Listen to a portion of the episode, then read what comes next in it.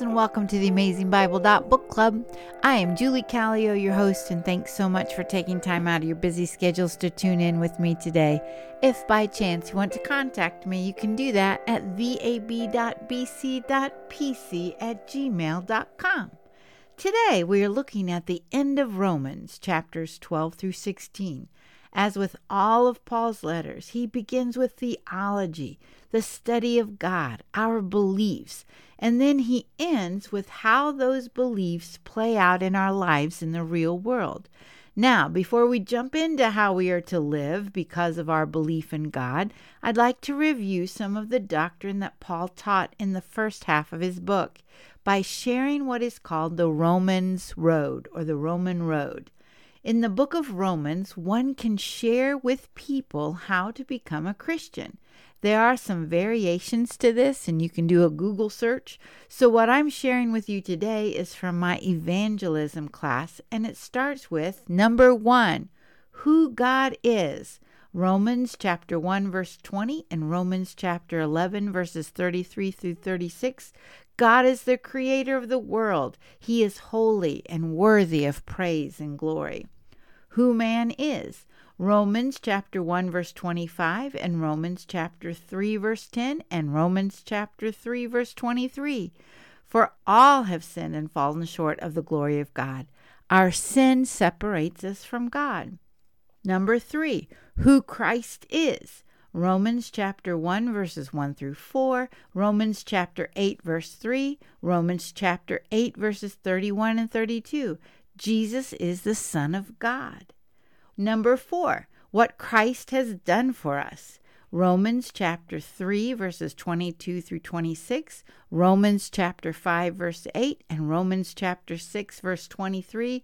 Christ died for us, which paid the price for our sin, and he arose from the dead, which is a free gift of God. What you must do.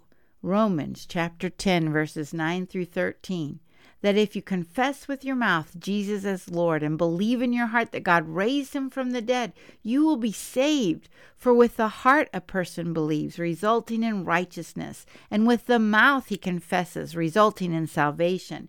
For whoever will call on the name of the Lord will be saved. These are some great verses to memorize so that if you ever have an opportunity to share Christ with someone, it will be hidden in your heart and ready to come out when the time is there. We also learn that believers in Jesus then have no condemnation because Jesus took it upon himself. Chapter 8, verse 1. We become a part of the family of God. Romans 8, verses 15 and 16. And with today's lesson, we will learn that we are to live for Christ and we have hope that someday our salvation will be complete chapter 12, verses 1 and 2.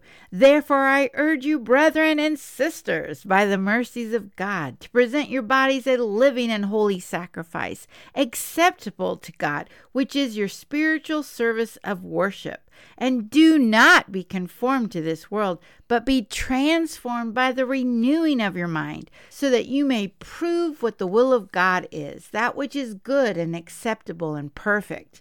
Therefore, because of who God is and who we are and who Christ is and what Christ has done for us. Therefore, because of that, I urge you. This is not a suggestion from Paul. This is a passionate plea. We present our bodies to Christ. And did you catch that this is worship? Worship is not necessarily coming to church on a Sunday morning it's actually possible to come to church and not worship the Lord. How we live is to be daily worship. Plus, we are not to be conformed to this world. How are we to be transformed? By renewing our minds. Ladies, let me ask you how much time do you spend on Facebook or the internet or TV? Versus how much time do you spend reading the Bible, praying, singing praise music? The Church of America is in such a mess because our minds are not transformed with the things of God. We then transform our minds so that we may prove. I'm not fully sure yet if it means we are proving it to ourselves or to the world what the will of God is. But God's will is good because God is good. His will is acceptable and perfect. Verse 3 We are not to think too highly of ourselves, but we are to have sound judgment. It seems that many women look too lowly of themselves. When I was a teenager, I was convicted that I kept putting myself down all the time, and the Lord showed me that that also was self centeredness. I was to focus on the Lord, and then as I grew in Him, I realized that it is good to have sound judgment about ourselves.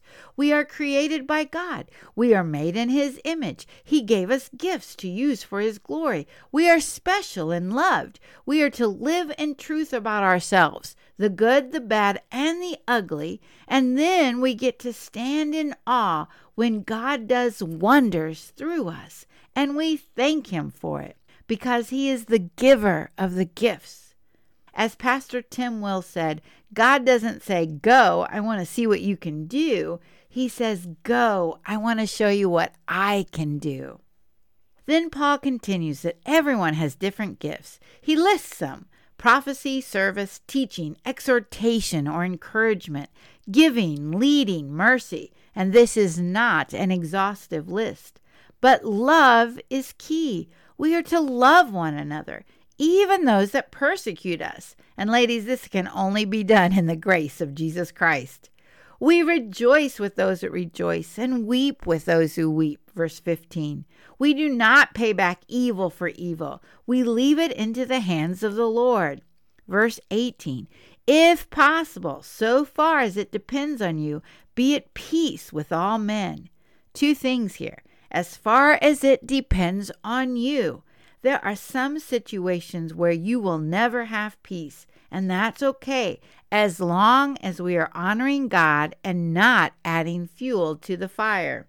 The second point I want to make is to remember Paul and Barnabas had such a heated argument over John Mark in Acts that they parted ways. Paul is not perfect either, but he did ultimately make amends. Verse 21 Do not be overcome by evil, but overcome evil with good. That was how Jesus died. That was how Jesus lived. And if we ask Him to work in our lives, He can change us so that we can be proactive with the Lord instead of reactive to peoples and their ways. Now, chapter 13 is a section that the Church of America needs to hear. Every person is to be in subjection to the governing authorities. It does not matter if you are Republican or Democrat, whoever is in charge, God in His sovereignty has placed them there to accomplish His plan. We saw that in the Old Testament with King Nebuchadnezzar. There is something about honoring authority that is placed over us that also shows that we honor the authority of Christ in our lives. Pastor Tim also said, Authority gives us two choices. For example, go 55 miles per hour, or if caught, pay. Both are under authority. And then he pointed out Shadrach, Meshach, and Abednego in the fiery furnace. If the authority asks us to disobey God, our ultimate authority is Jesus Christ, and we are to serve him first.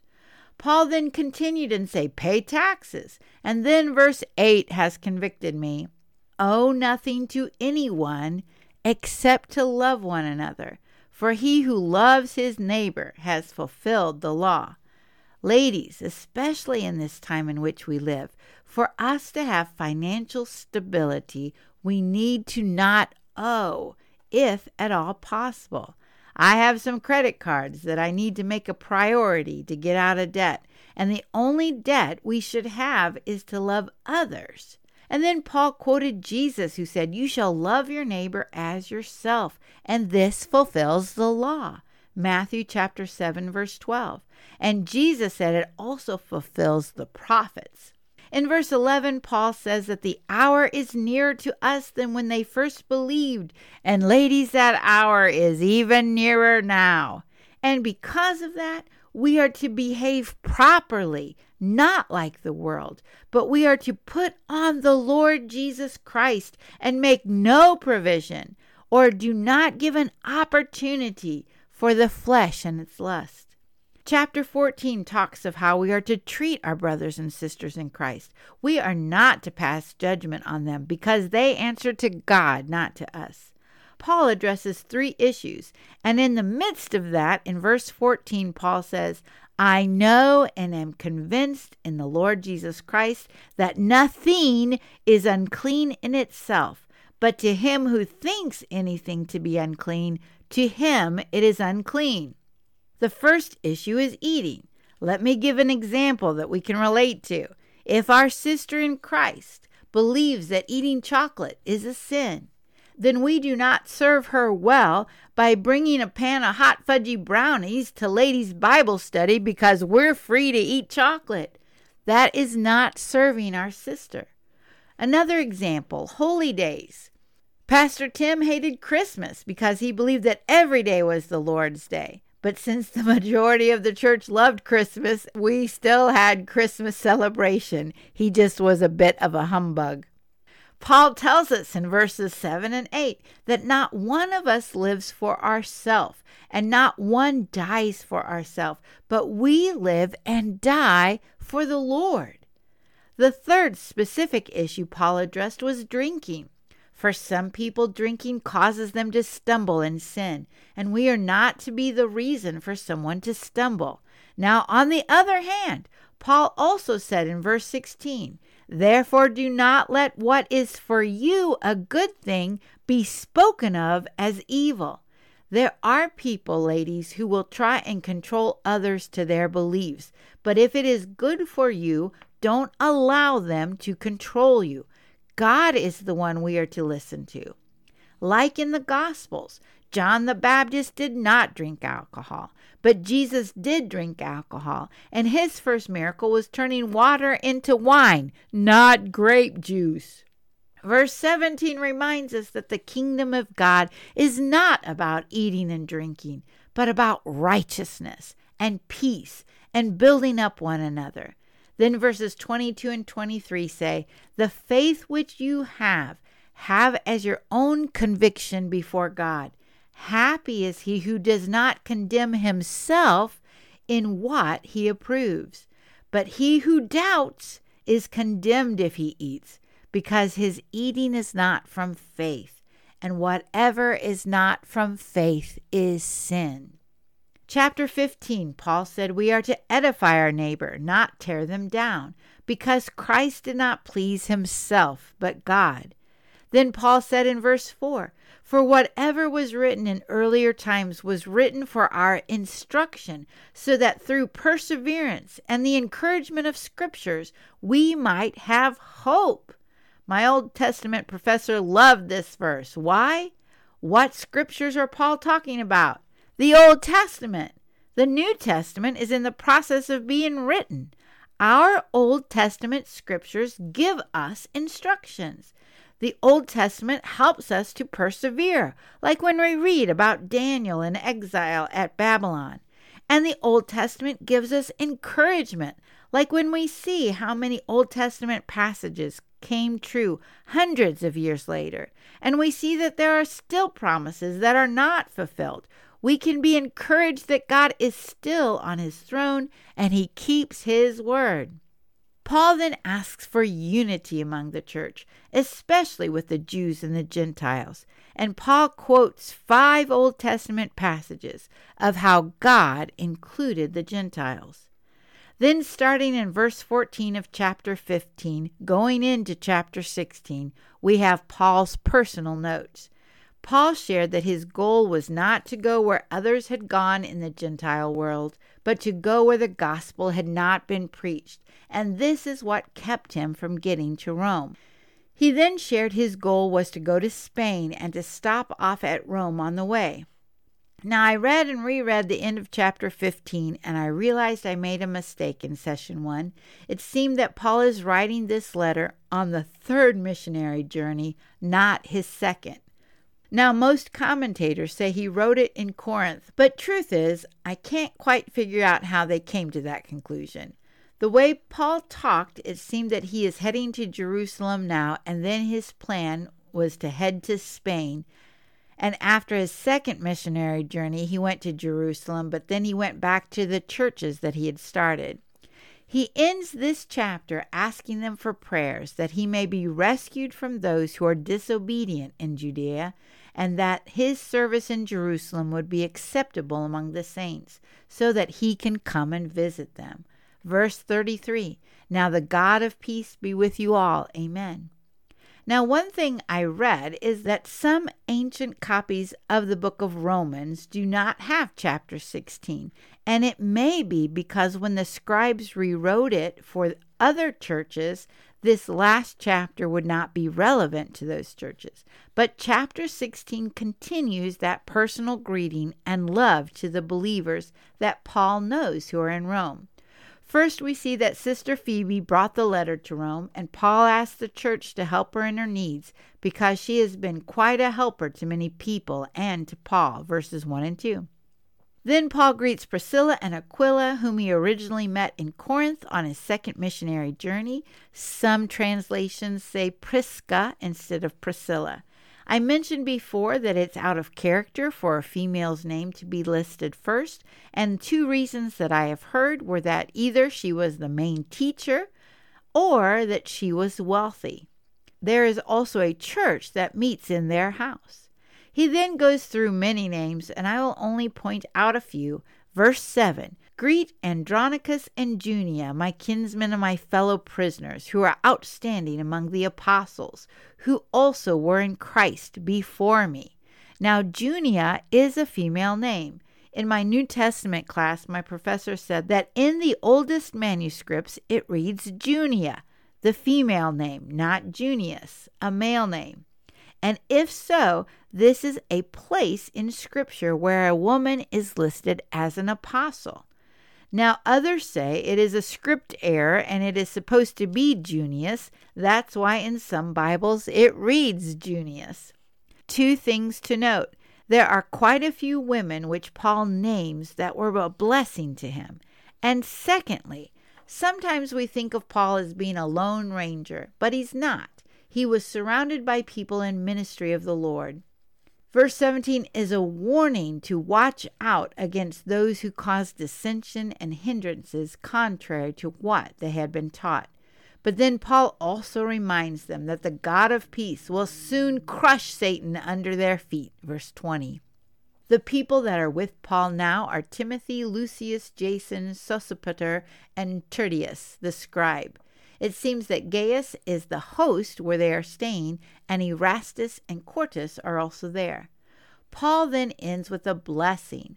Now to him who is able to establish you according to my gospel and the preaching of Jesus Christ, according to the revelation of the mystery, which has been kept secret for long ages past, but now is manifested and by the scriptures of the prophets, according to the commandment of the eternal God, has been made known to all the nations, leading to obedience of faith.